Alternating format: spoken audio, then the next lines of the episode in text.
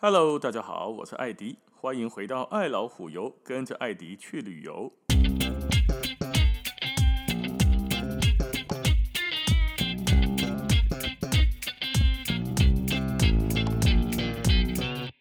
想见益生菌是一款兼顾肠胃与过敏体质调整的益生菌，有效改善过敏反应，在多国拿到专利。另外还有添加乳清蛋白，活化免疫系统，抵抗外来病菌入侵，给予使用者健康的身体防护。想见益生菌，节目表单中有专属的折扣链接哦。我们今天从黑森林再往旁边走一点，来到一个地方叫做弗莱堡。弗莱堡呢，位于德国西南方的巴登符腾堡州，它是在黑森林哈，诶，算是入口。有人说它是黑森林的入口。它在法国的雅尔萨斯交界的城市，离瑞士也不太远，蒂蒂湖就在它的旁边而已，算是很近很近的地方。弗莱堡是一个德国号称啦，据说是最温暖的城市。相较于其他地方，它有比较长的日照时间，有温和的气候跟肥沃的土壤，所以。是欧洲最好的酿酒区域之一。巴登地区的葡萄酒哈也很有名，叫做巴登酒之路，有很多很多的葡萄园跟酒庄。弗莱堡也是有一些还不错的地方，蛮有趣的景点可以玩的。第一个是弗莱堡的大教堂，弗莱堡大教堂是它的地标景景点啊，地标啊，从西元大概一千两百年开始建造，建造到十六世纪才完成哦，历史大概三百多年。而且呢，它跟科隆大教堂很像的是，在战争期间奇迹式的躲过了炮火摧残，见证弗莱堡八百多年的历史，算是一个非常非常重要的历史遗迹。如果绕着大教堂走一圈，看看教堂外观的一些排水的雕像，它有九十一座怪兽，它主要是排出雨水的功能啊，当然还有驱除恶魔的象征。所以这个雕像大概有那谁的做？做恐怖啊，就是个恶魔的样子，然后呢，呲牙咧嘴的表情。哦，知名的那个巴黎圣母院外面也有这种雕像。弗莱堡市集呢，就在外面哈，就是雕像，你雕像，教堂的旁边这些弗莱堡市集。这里面大家如果来到这个地方哈，一定要去买弗莱堡最大的特色，第二这红香肠，应该叫做 Longe Road 还是这么发音吧，Longe Road 这样子的红香肠，也称为教堂广。广场香肠或香肠女王，反正它就是红香肠了，是一种外表很细长、没有肠衣的，不哇靠黑的肠衣的红色烤香肠，长度约三十五公分。在西元一九四九年二战结束之后，在这边开始贩售，一开始水煮，后来火烤，至今成为弗莱堡的特色，跟造访弗莱堡必须一定要吃的美食。一号有点看起来像就像是热狗一样，像热狗大亨嘛，不是拿一个像潜艇堡一样夹香肠，只是它的里面这个香肠的大小远远大于外面的这个面包，所以它不是拿面包夹香肠，它是面包只能够大概的含住这个香肠而已，然后这个香肠的大小长度完全超过这个面包的范围，啊，这看外形看起来也比较不一样。那来到这边呢，还有一个地方叫做小水道。小水道呢是单身必去，想那呢，这个小水道哈是埃埃尔治河 （Elz） 的这个河的支流，全长大概二十九公里。水道的水是从外面引进来的，在这个旧城区里面有一大堆数不清的小水道之多啊。原本呢，在十二世纪初，这个小水道是给居民饮用的、救火的，我他妈古代的自来水概念。可是呢，现在。它很红的原因不是拿来当自来水的。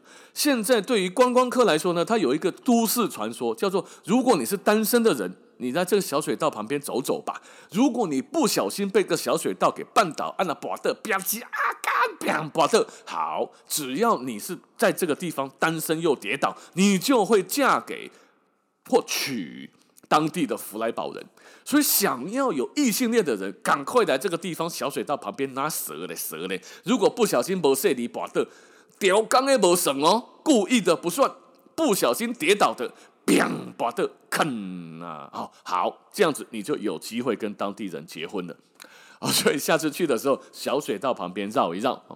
但还有很多地方有这个马赛克地砖，它不一定有招牌。它地上有那个地砖，上面就会有，例如说，如果是一个德国结的面包的样子，这个店这个店哦，这个地砖旁边的那家店就是卖这个的。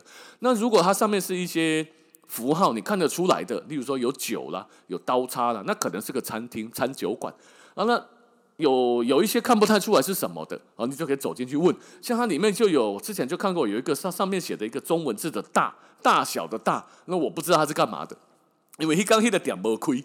啊，门是关起来的，但是它外面的这个地砖上面写了一个，它它当然不是中文字的大了，只是它的长相就是个中文字的大，大大小小的大的那个样子啊，所以我也不知道那是干嘛的。那弗莱堡呢，除了有这个历史老城区之外，还有历史悠久的弗莱堡大学，成立于一九啊，不是一九一四五七年哦，是德国最古老的大学之一。讲到弗莱堡大学呢，我就想到了一个以前我们在出国的时候常常分享的一个故事，跟弗莱堡大学就有关系的。这个故事呢是讲德国战后二次大战后德国经济起飞的原因。喜安娜德国后来变得经济非常的强悍，德国马克就是欧元之前那个马克，非常的坚挺哦，应该用坚挺嘛，好，啊，非常的厉害的一种货币。喜安状打输的德国。到最后变成经济最强的国家，哦，这个这个呢，跟弗莱堡大学扯得上那么一点关系，所以呢，跟大家这很久没有讲了，跟大家分享一下这个故事。一九四五年，第二次世界大战打完，德国那时候非常非常的惨了。其实呢，对面海的对面英国那时候也很惨。可是就在一九四五年过后没多久，短短的五年之后呢，一九五零年，德国的经济就已经开始起飞。吃喝已经不是问题，老百姓们呢，隔三差五的还能够上个馆子吃个外食。这个时候，你再看看对岸刚刚讲一样很惨的英国，他们还在做经济管制，食品还在用配给制。那英国人就很纳闷啊，很多报纸甚至就在写：哎，那到底是谁打赢了二次大战呢？怎么现在我们还这么惨呢？啊，你想哈，英国人的确是不服气啊。一九四零年的时候。丘吉尔首相为了动员大家来抵抗纳粹，他有发表过著名的演说吗？说我现在没有什么可以给你们的，除了热血、辛劳、眼泪和汗水。我们靠这四样可以打败德国人。可是怎么打败之后？十年过去了，到了一九五零年，我们能拥有的依然还是只有热血、辛劳、眼泪和汗水呢？吃的东西在哪里呢？所以难怪德国人会不服气啊！搞了半天，你他妈的，你是战败国还是我是战败国啊？哦，那这五年当中，德国究竟发生了什么事情？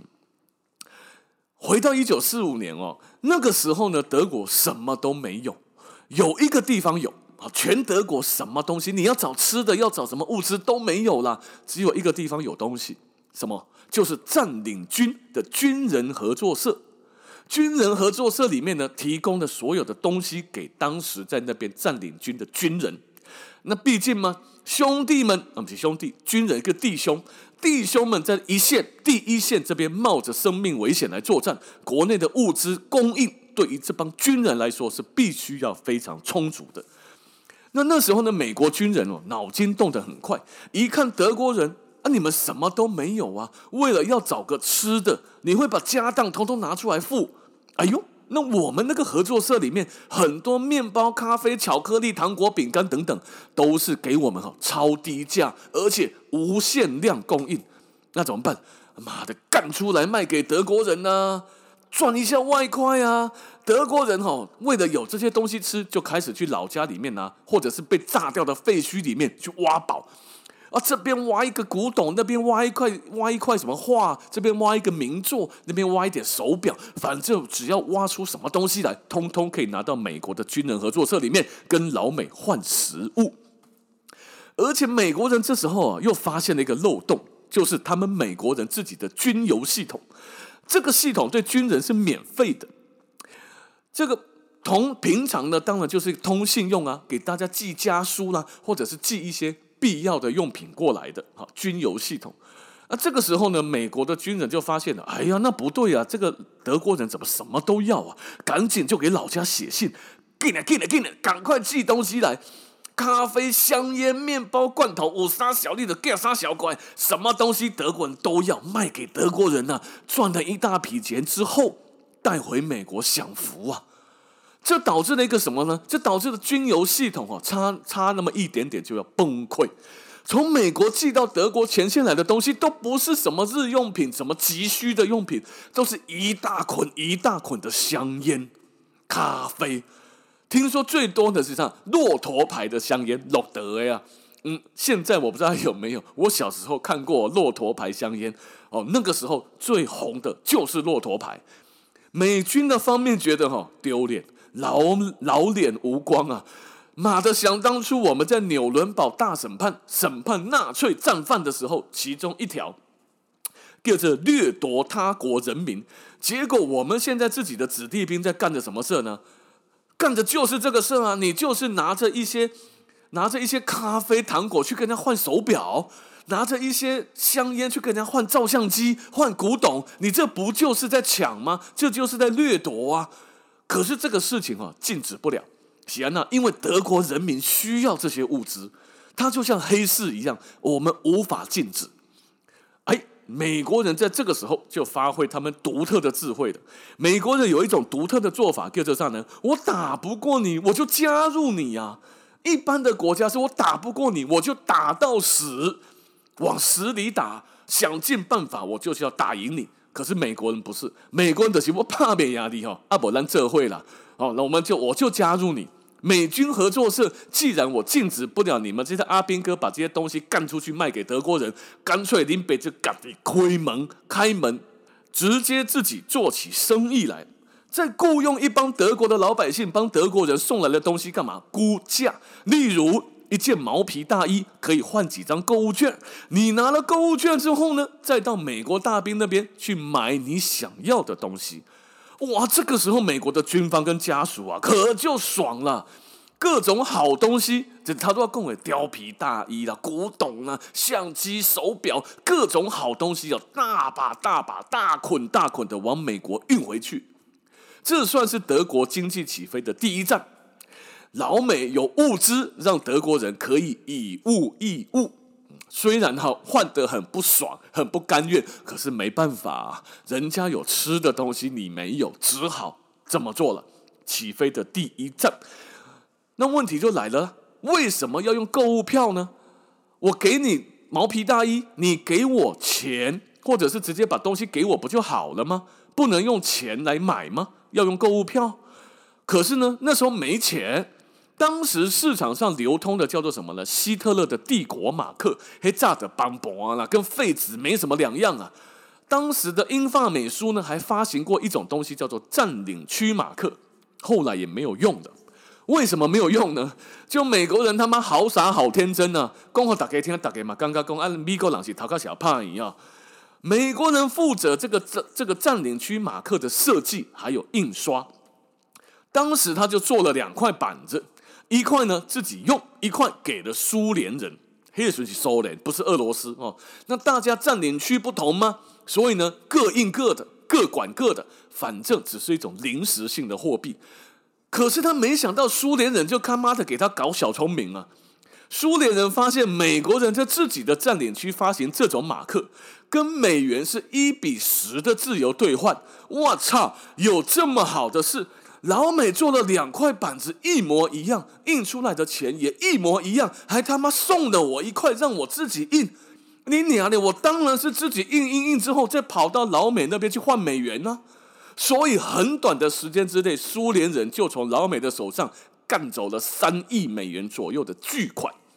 这在当时应该是一笔很不得了的钱。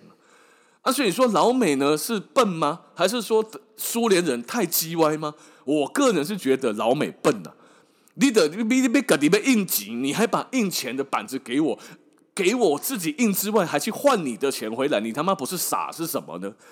那老美自己呢也算是迟钝呢，被弄了这么多的钱之后，三亿多之后才发现哦，发现了之后，再怎么天真也知道，妈的，这一定是苏联人在搞鬼啊！只有他们有这个板子啊，所以当然就废止了这种货币。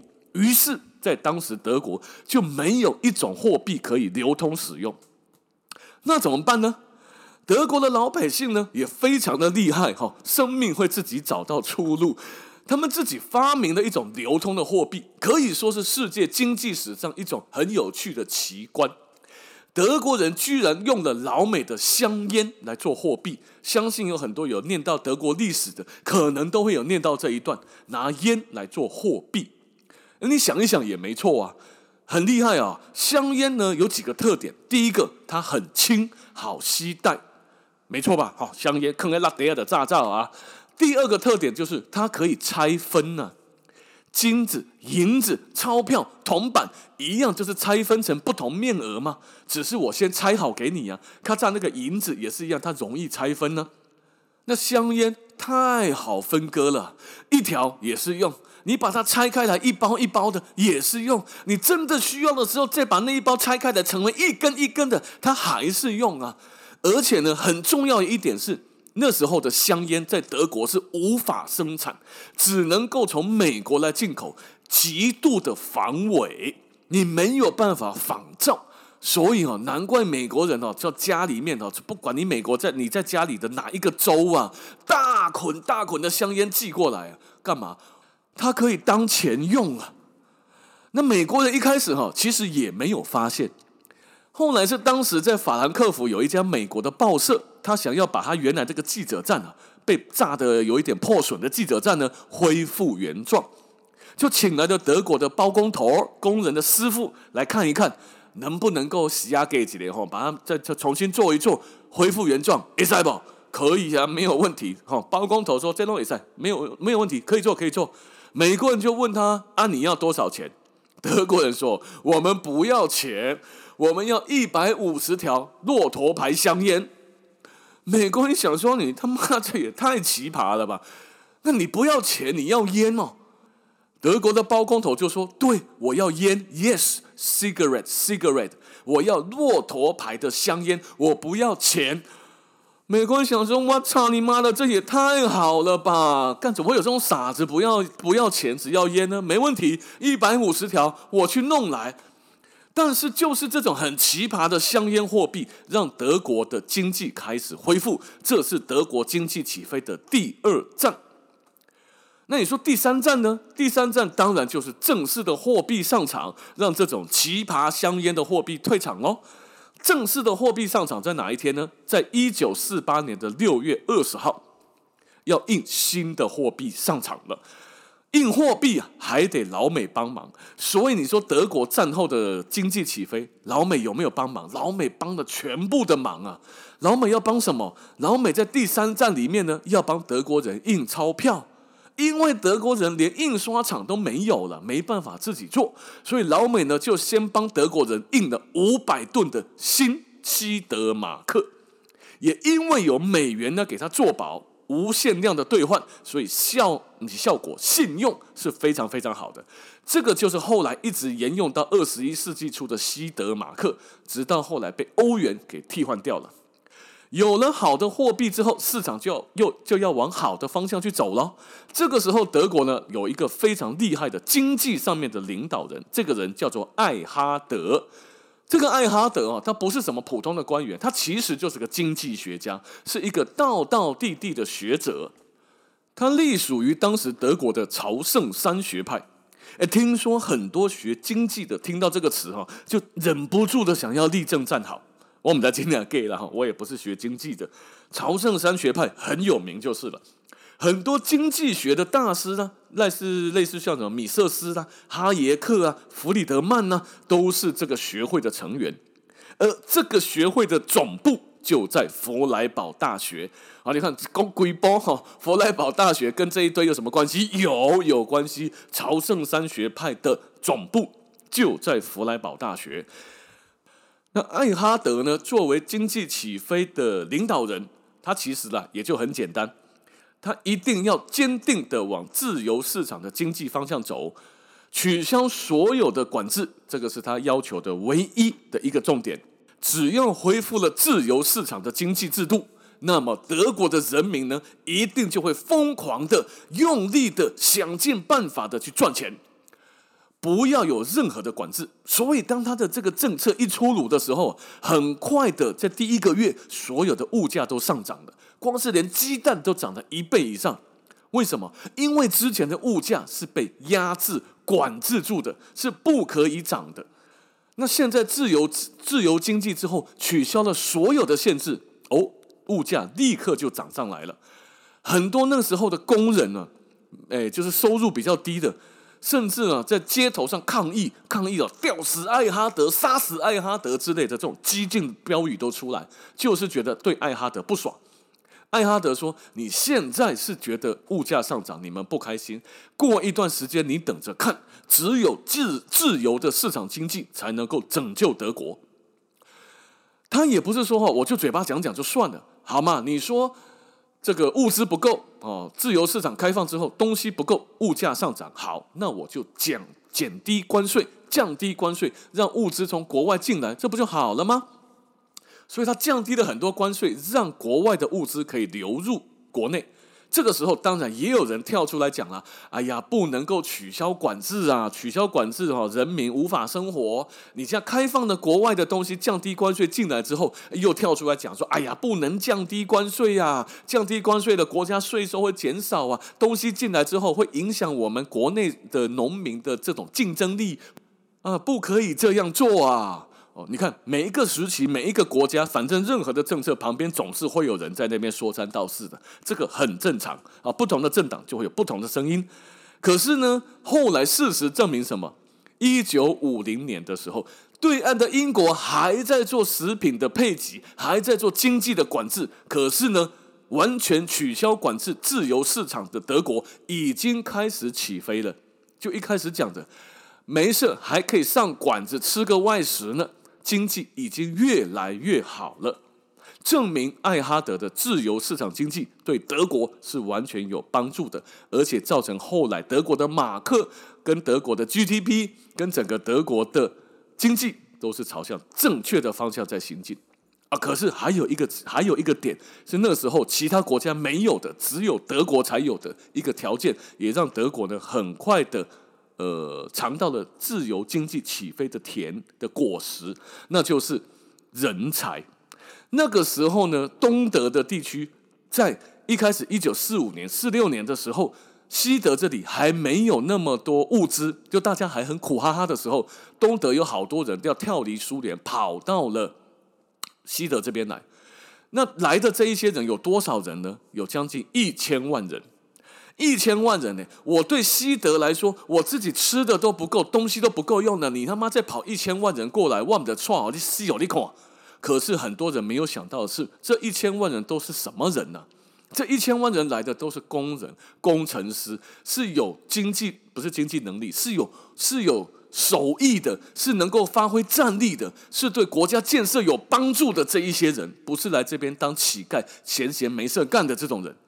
所以来了一千万人，等于来了一千万个人才，这个在德国的经济起飞上也占了非常非常重要的一个发展因素哦。所以 今天要讲弗莱堡的，就突然想到这个东西，顺便跟大家分享一下奇葩的香烟货币，老美美国大兵的所作所为，造成了德国经济起飞的一个原因啊。也讲了二十多分钟了，好，那今天的时间呢，也就先到这边，感谢大家的收听，咱们下次见，拜拜。